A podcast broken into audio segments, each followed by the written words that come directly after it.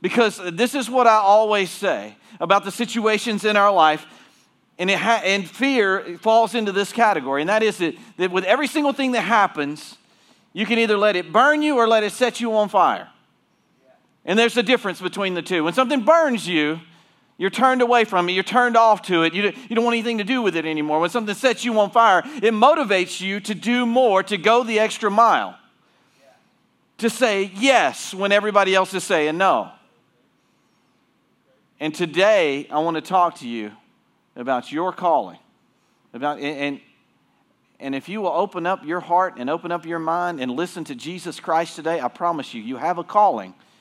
If you will listen to Him and to His voice alone, he will show you that. It may not happen today, it may not happen tomorrow, it may not happen next week or next month. But, but I want you to remember this message today because you have the choices whether or not you say yes or no to that calling in your life. And fear is going to be your, your driving force. You're going to succumb to that fear, or are you going to let it rule and reign over you? Okay? Now, fear is a real thing, okay? I want to tell you a little bit about fear for just a moment, if I might be able to share my fear story with you. I got to experience some real physical fear two days ago. Okay, so me and my family went on a vacation to the southern part of California. We went into Nevada, went into uh, Arizona. We got to see the Grand Canyon. And I got yeah, what God had really kind of shown me through this, this whole trip, uh, I was really listening to God. Okay, God, I know I got to preach a message when I come back on Sunday. Show me what I'm supposed to say. You know, God, and, and really, it was a message about fear. And, and we were at the Grand Canyon, and some of you know that the Grand Canyon is really uh, grand, right? So that's it's just it's really deep. It's a deep hole, you know. And and, and I mean, and I, I we get up there, and I'm not terribly afraid of heights when I'm buckled in or strapped into something. Like I've jumped out of an airplane before, I've, I've, skydived, that was amazing. One of the best experiences of my life was, was being able to jump out of an airplane. And I loved it, loved, loved just the, the adrenaline rush and all that. I, was, I mean, I was stoked about jumping out of an airplane.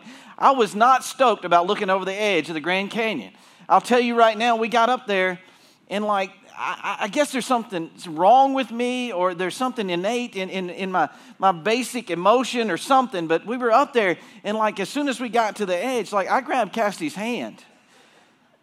I don't mean like I just kind of held Cassidy's hand. I'm, I'm talking about I grabbed Cassidy's hand. She said, Daddy, there's no feeling. They're white, please. They look like piano keys. Please let go of my hand. You know, just ease up just a little bit.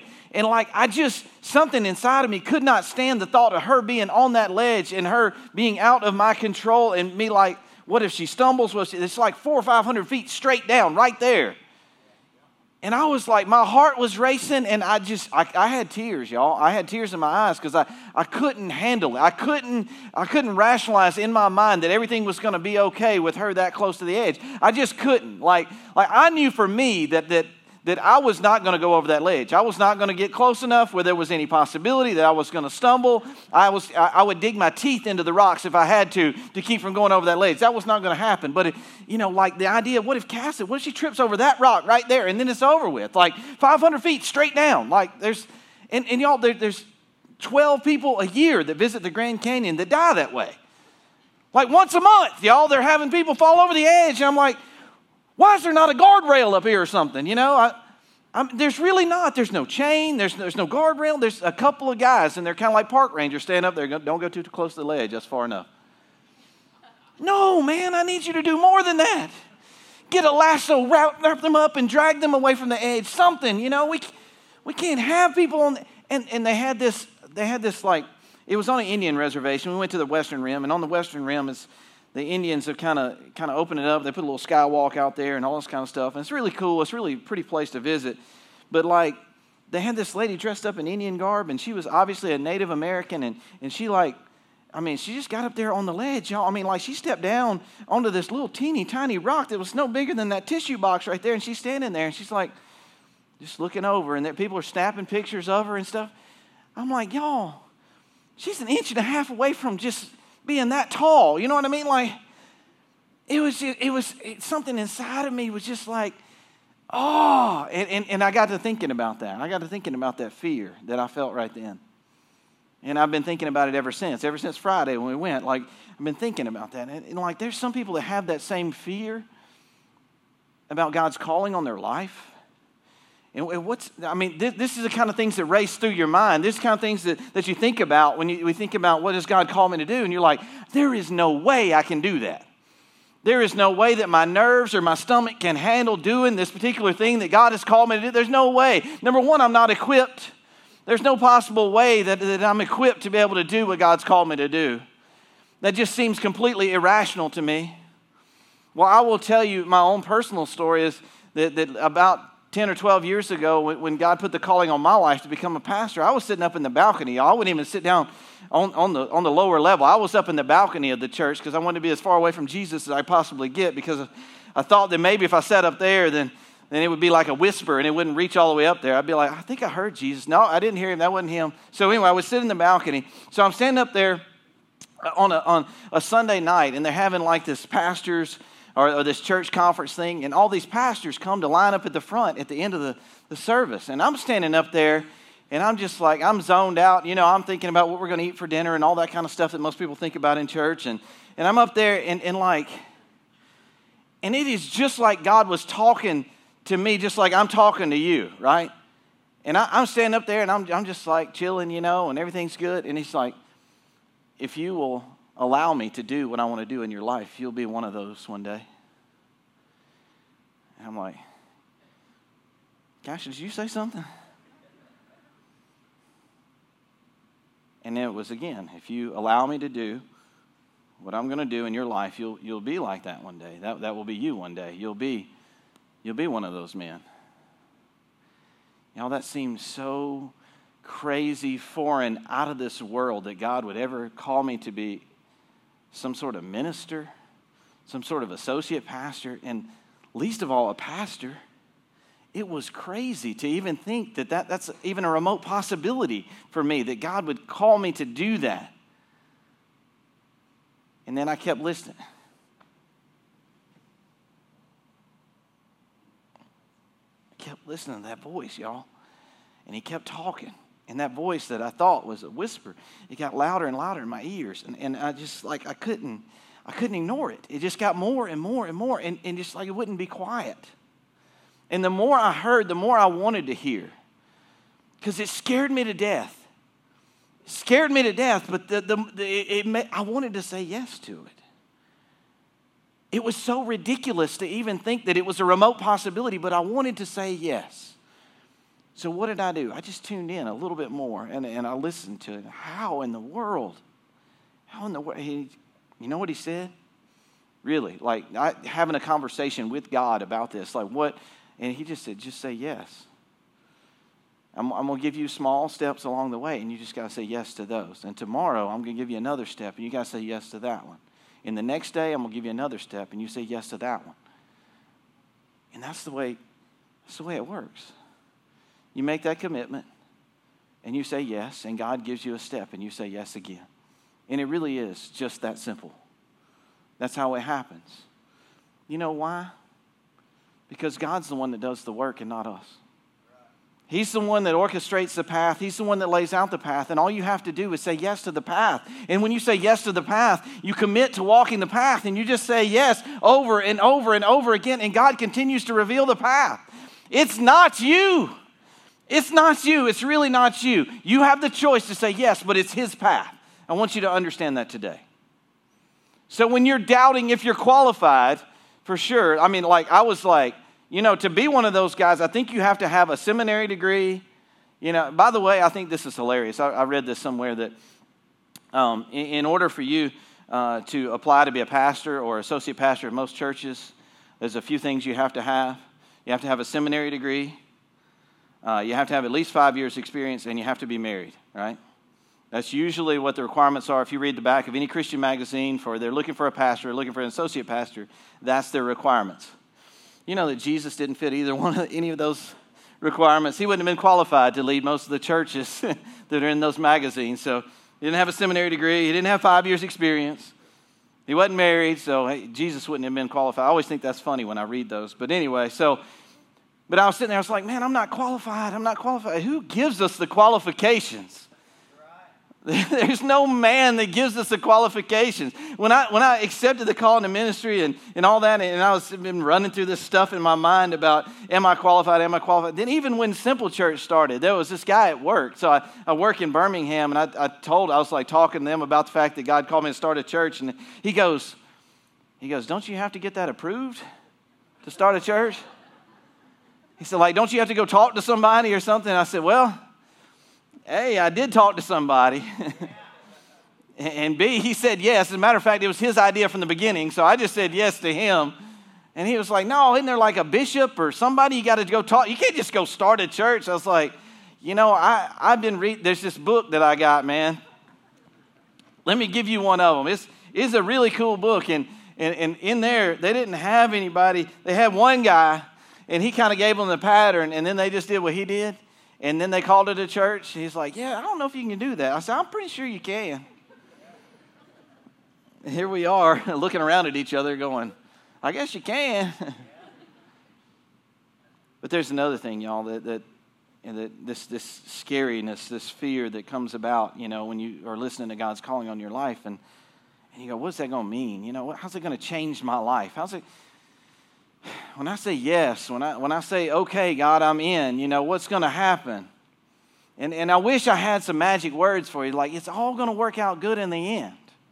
It's all going to be this hunky dory thing that's it's going to, like, man, you're going to say yes to those steps, and the steps are going to be easy. And it so isn't like that. As a matter of fact, I'll tell you the opposite is true. The more you say yes, the more you don't want to say yes. You know what I mean? Because it's hard the more you're tempted to say no every single day instead of saying yes because there is something, some obstacle that comes up in your way, and you just say, Well, it would be a lot easier if I were to say no. And God says, Exactly. This way, if you say yes, you're going to have to rely on me when you say yes, and you're not going to be able to overcome it yourself. And that's the reason it's hard. That's the reason it's hard. So if it was easy, everybody would do it, right? Because it would be just laid out there. Man, this is so easy. I said yes to God. The path is smooth, so there's no bumps in the road, there's no hiccups. You're like, what is, what's it going to mean if I say yes? It's not going to be easy. I'm not going to sit up here and sugarcoat it and tell you it's going to be easy. Now, some people will say yes today, they'll say no tomorrow. I don't know what to tell you. I don't know what, to, I, I don't, all I know is that's the way that it is. I got people that that they come in here and they man, they are on fire for Jesus. They're ready to go, and they're like, and then I go, well, where were you? you know, because it's been three months and I ain't seen you. Yeah, but I, I, they come in, they're like, man, I want to teach. I want you to put me behind the pulpit. I'm going to share my testimony, blah, blah, blah. And I'm like, just come for six months. That's all I'm asking, just a six month commitment. And then we'll talk about the, this, this next step that you're supposed to take. And if you're supposed to get up here and share your testimony, you're supposed to share this, share that. And I'm like, just make that. And in three months, you won't see them anymore. You won't see them. Some people say yes, and then they say no. that's just reality. I don't know what to tell you. Well, let me tell you something. There is such a beautiful picture of God's strength and His strength in you when you continue to say yes and you continue to walk the path. Yes, you're going to stumble, and yes, there are going to be rocks that you trip over. But you just get up the next day and you say yes again. And it's such a beautiful picture of God's strength and what God is able to do. See, God uses those that have been through the most, He uses those the most. So if you've got a, a, shady, rocky past, if it's been nasty, it's been ugly in the past, there's a very good chance that you're exactly prime and ready to go right now for God to use you in a mighty way.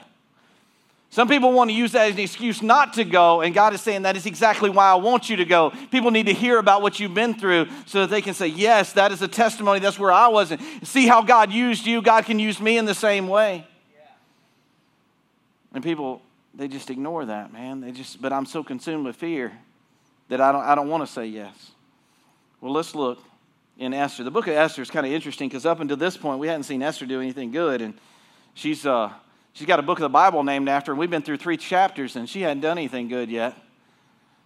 I mean, we, we read about a dude named Mordecai, which is her uncle, and, and he seems to be a pretty good guy. He like he's one of the palace guards, and he's in charge of the gates, and and, and, he seems to be a pretty good dude, seems to be following God. Right now, up to this point, um, Esther, she is Mordecai's niece, She lives in Mordecai. Her parents have died, so she's an orphan. She's living in Mordecai. Meanwhile, the place that they live in, which is Persia, the Jews have been exiled to Persia. They're there. Some of the Jews have gone back to, to rebuild the temple. Some of them are still there in Persia. The rebuilding the temple is not going so well for them. There are some hiccups there, but they're trying to pursue that and they're trying to keep doing that. Some of the Jews are still left in Persia and they're there. And King Xerxes is in charge in Persia. And he gets mad at his wife because she won't listen to him. So he kicks her out. You're no longer queen. He has this big beauty contest. It's the bachelor on steroids, and they say that we're going to have all the, the virgins from everywhere, all the provinces come, and, and they're going to see who is going to be the new queen of Persia. Well, we got Esther, and she's a Jewish exile. But nobody really knows that. Mordecai tells her, his, her uncle tells her, you got to keep this on the down low. You got to keep this quiet, y'all. We can't be talking about the fact that you're a Jew. Just be quiet about it for now. And Esther just says, okay. So she, she goes and she's part of this beauty contest. And she, she gets the last rose. She becomes the queen of Persia. She's got a special little house where, where the queen lives and all this kind of stuff. So she's living there. She's doing her own thing. Mordecai seems to be a pretty good dude. He, he actually stands up and tells uh, Esther about this plot to kill King Xerxes at one point in time and, uh, you know, saves his neck. He has the two guys that had planned to kill him, has them stuck on a pole. And then we see this other guy, Haman, come on the picture, come into the scene. He, he's, on the, he's on the scene now, and he's, he's, uh, he's in charge. Uh, King Xerxes kind of raised him up, and now he's in charge a little bit. And Mordecai has an interaction with him on a daily basis. But Haman says that everybody's got to bow down to him. And Mordecai says, No, I'm not doing that. There's only one that I bow down to, and that's the one true God. So he doesn't really like the idea of bowing down to Haman. Well, Haman gets ticked off about this. He's not real happy. So he, what he says is, in, in, instead of just taking it out on Mordecai, what we're going to do is have all the Jews killed. Since Mordecai's a Jew, we're going to have all the Jews killed. Now, I was reminded of this, and I was told this by one of uh, one of the members of our congregation, that is that, that, you know, she was talking about a Bible study she had been through and, and how somebody told her, you know, that's been Satan's plan from the beginning, right?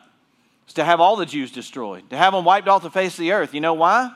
Because Jesus was going to come from that lineage. He was going to be uh, from the Jews. They're the chosen people of God. God chose them that the Messiah would come through them. So Satan's been in the business, been trying to wipe out the Jews forever. Now I'm like, well, that kind of seemed obvious to me, but yeah, we needed to say that, that, that Satan has been about trying to destroy the Jews forever. And here's another indication of it Satan using this dude named Haman to try to wipe out the Jews, to make them extinct, so that Jesus could never be born, right? Even when Jesus showed up on the scene, Satan tried to tempt Jesus to, to, for him to deny God. So Satan's been at this whole game forever, and, and we just see that all the way back into the Old Testament.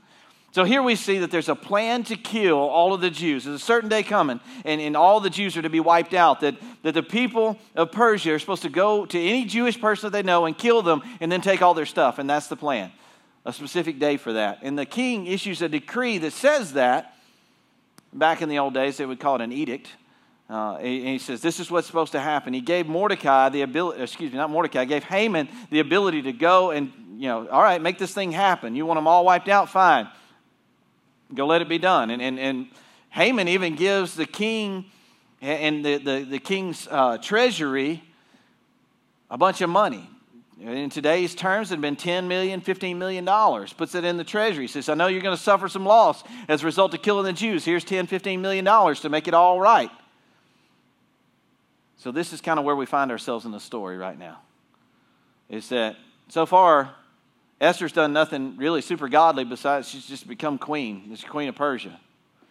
She listens to Mordecai. She lives in the king's uh, palace and, and she's just doing her thing, right? When Mordecai is trying to keep in touch with her, he really can't interact with her much, but he can kind of send word to her. Well, she, he, gets, he gets word of the fact that this, is, this edict has gone out where these, the Jews are supposed to be destroyed, and he gets upset, like really, really upset. It says that he puts himself in sackcloth and goes into a state of mourning where he is just, I mean, just devastated. And it says all the Jewish population, it goes into this state of mourning. And this would have been like, most likely, according to uh, the book of Revelation, to be in sackcloth would be, it would be like all black and be made of goat's hair. and, and, and it would just be something that you would wear as an indication of how sad and how destitute you are. So he, he runs off and he's like just devastated by this. Well, well, word gets back to Esther that Mordecai is upset. She's like, What are you so upset about? What's going on? What? Hey, man, tell me. What, what's, what's the deal? Since word uh, through her, um, she, she has uh, a, uh, a guy that's supposed to be taking care of him. He's he, uh, taking care of her. He's a eunuch, and, and he's like her head person to take care of her. And, and, and, and she said, Go find out what's wrong with Mordecai and report back to me. I, I hear that he's in a state of mourning, and, and this is what happens in Esther chapter 4. This is where we pick up the story. In Esther chapter 4, beginning in verse 7, it says this Mordecai told him the whole story, including the exact amount of money Haman had promised to pay into the royal treasury for the destruction of the Jews. Mordecai gave Hathach, that, that's the, the eunuch that's in charge of taking care of the queen. Mordecai gave Hathach a copy of the decree issued in Susa that called for the death of all the Jews. He asked Hathach to show it to Esther and explain the situation to her. He also asked Hathach to direct her to go to the king and beg for mercy and plead for her people. So Hathach returned to Esther with Mordecai's message. Now, I want you to understand something here. Mordecai is asking her to do something crazy, something absolutely ludicrous. Is number one, remember, she has kept secret from the king the fact that she is a Jew. And now he was asking her to go to the king and ask him for something. Now, you don't really do that in Persia in this day and time. You don't really make a request to the king. The king's the one that rules and reigns. He says and do, does as he pleases. You don't have somebody coming to ask you for something, especially when you've issued an edict, you've issued a decree that this is law, this is supposed to happen. To go and, and like Jewish people would have understood how big of a deal this was. You want the king of Persia to go back and tell all the people of all the provinces that this has gone out to you want to go and, and say, No, I was wrong, my bad, take it all back. Even though it was sealed with my signet ring, even though it was, it was declared that this is the king's message, this is the king's law, I was, I was wrong, y'all. And the queen revealed that to me. Do you think that would go down so well in Persia in this day and time? This is a guy that would have you impaled upon a pole just for talking about him. And here, Mordecai is asking her to do something that is absolutely crazy. Now, this spoke to me a lot. Because I promise you, when God called me to ministry, it seemed absolutely nuts. So, I mean, crazy that God could use somebody like me. My very first Sunday school lesson, y'all, I can remember it distinctly. God said, All right, I'm giving you an opportunity to teach Sunday school. Shortly thereafter, I got an opportunity to teach Sunday school. I don't remember anything about my first Sunday school lesson except that I talked about Richard Simmons and his short shorts and spinner hubcaps. That's all I know that I talked about in my first Sunday school lesson. I am not even joking. I don't know what anybody got out of that. All I know is I was saying yes to Jesus, and I hope and I pray that He cleaned that message up between my mouth and their ears so they got some kind of Jesus out of that, but I don't even know what I said. But God, God said, all right, go do this. I, okay, it seems crazy. You did it, God. You, this your call, man. So I'm just here. I'm gonna do the best I can. I'll be faithful with what you've given me with, given me here. But I, I, I don't know that I've got a whole lot to offer these people. And God says, no, that's not the issue. You just say yes. And and here Mordecai is challenging her to do something crazy. And Esther told Hathach to go back and relay this message to Mordecai. All the king's officials and even the people in the provinces know that anyone who appears before the king in his inner court without being invited is doomed to die unless the king holds out his gold scepter. And the king is not called to me, to, for me to come to him for 30 days. So Hathach gave Esther's message to Mordecai. So here she, she's like, You understand, this could mean my life. I could very well die. And, and standing on the edge of the, the Grand Canyon, looking down, that's the way I felt. You know, like this could be my life. This could be the end of me. You know, one misstep here and it's all over with. Kenny's going to be flat Kenny from here on out. You know what I mean? Like, and that's the kind of fear people have when God puts a calling on their life, because really, I mean, it means everything's going to change when you say yes to God. When you respond and say, Yes, God, whatever you have in store, I'm, I'm on board with that. I want you to know it's going to change. I want you to know that everything is going to change. And you're going to have to be dead to your old self, and you're going to have to have this new pursuit of God that gives you a brand new life, and you're going to have to find your identity in Christ. And that's scary. To die is scary. And Jesus challenges us over and over and over again follow me, take up your cross, die. Die is what he says. And that's the challenge of Jesus Christ. And that's why so many people say no. I'm not willing to die. No, uh-uh, I'm not down with that, Kenny. I got this real fear of death, and I'm not really down with that. This good friend of mine, Todd Borders, he said, not afraid of dying, I'm afraid of getting dead. Like, what do you mean, Todd? He said, Well, you know, I'm not afraid, afraid of the passing from this life to the next life. It's the fear of getting eaten by an alligator that I'm a fear, I got a legitimate fear of, you know? And I always thought that was so true. I'm not afraid of dying, I'm just afraid of getting dead. You know, it's, it's that the difficult part right there in the middle, you know? There, there's so many times when, when, when God challenges us with these things in our life, I'm telling y'all that it's the difference between life and death. It really is. And whether you know that when you say yes or not, it begins to be revealed to you. The more and more you say yes, the more and more you see that you really have to die to your old self in order for this new life to be found in Him. You have to continue to do that. It's a continual thing of taking up your cross daily, saying no to yourself, no to your old life, no to your own desires, and saying yes to Jesus, yes to Jesus as you walk this path. And that's why so many people say no. They take another step and they get to a difficult spot and they say, No, I'm going back to my old way. It was easier. I didn't have to die that way. You're calling me to die this way. I don't like death. I'm afraid of death. I don't want to go that way.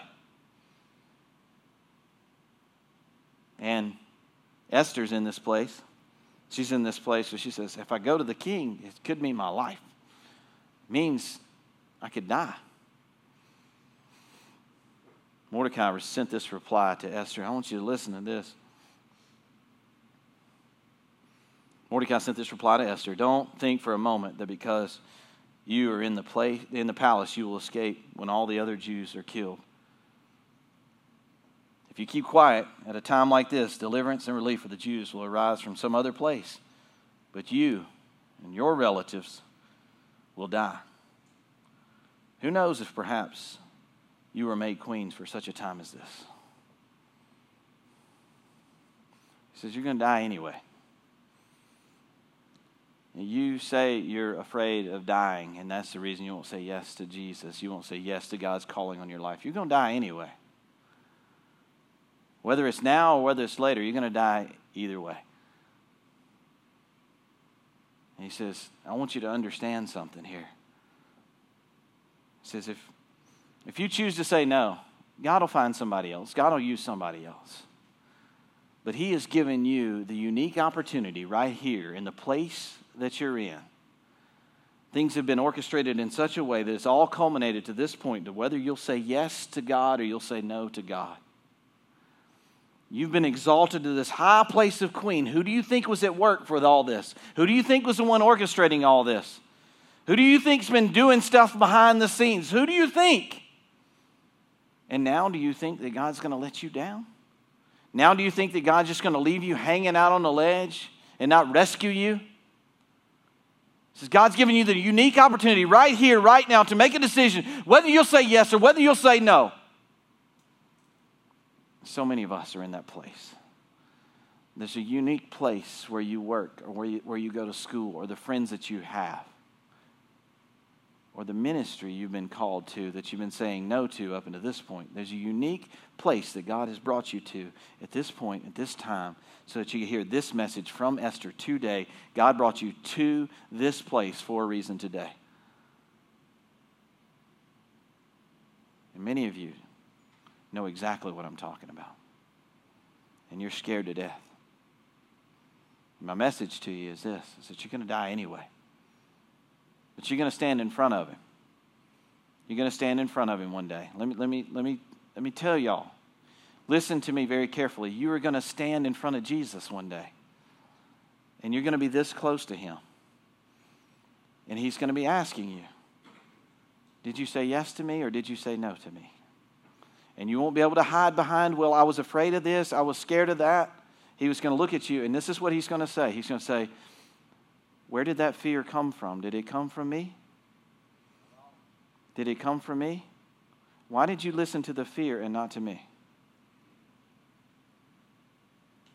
I'm telling you, that's going to happen. Y'all realize that, right? So why not die now? Why not die to self now and just say yes to Jesus and listen to his voice and to his voice alone and just say, Yes, Jesus, yes. No matter what happens, even if it means my own death, yes is the answer I want to give you today because I know that one day I'll, I'll have to give an account. I'll have to give an account for what, what you have given me, what you have blessed me with. I'll have to give an account for that. And what did I do with that gospel that you have given me?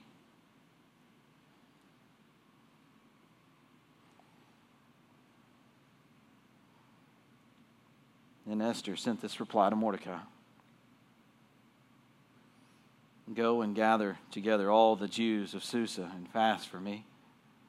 Do not eat or drink for three days, night or day. My maids and I will do the same. And then, though it is against the law, I will go in to see the king. If I must die, I must die. So Mordecai went away and did everything Esther had ordered him.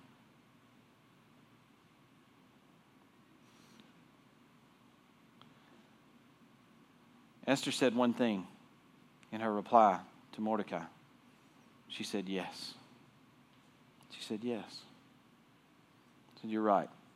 I've been brought to this place in this time for a particular reason. I've been exalted to the place of queen for a reason. And now it's time for me to step up and take the place that God has called me to take. And I think she put all of her fear in a rearview mirror at that point in time, don't you? I'm not saying she wasn't she didn't have her heart racing when it was time to go in to see the king. I'm not saying that. What I'm saying is something became more important to her than her fear. And that was to saying yes to her calling in her life. So, what about you today? Are you so consumed with fear that you just don't want to say yes? That you're afraid that it's going to cost you everything, that you're not equipped, that, that there's no way possible that God could do this great thing in your life?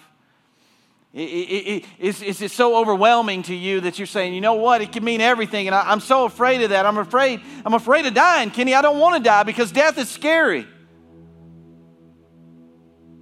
You're going to die anyway. Why don't you die now saying yes to Jesus?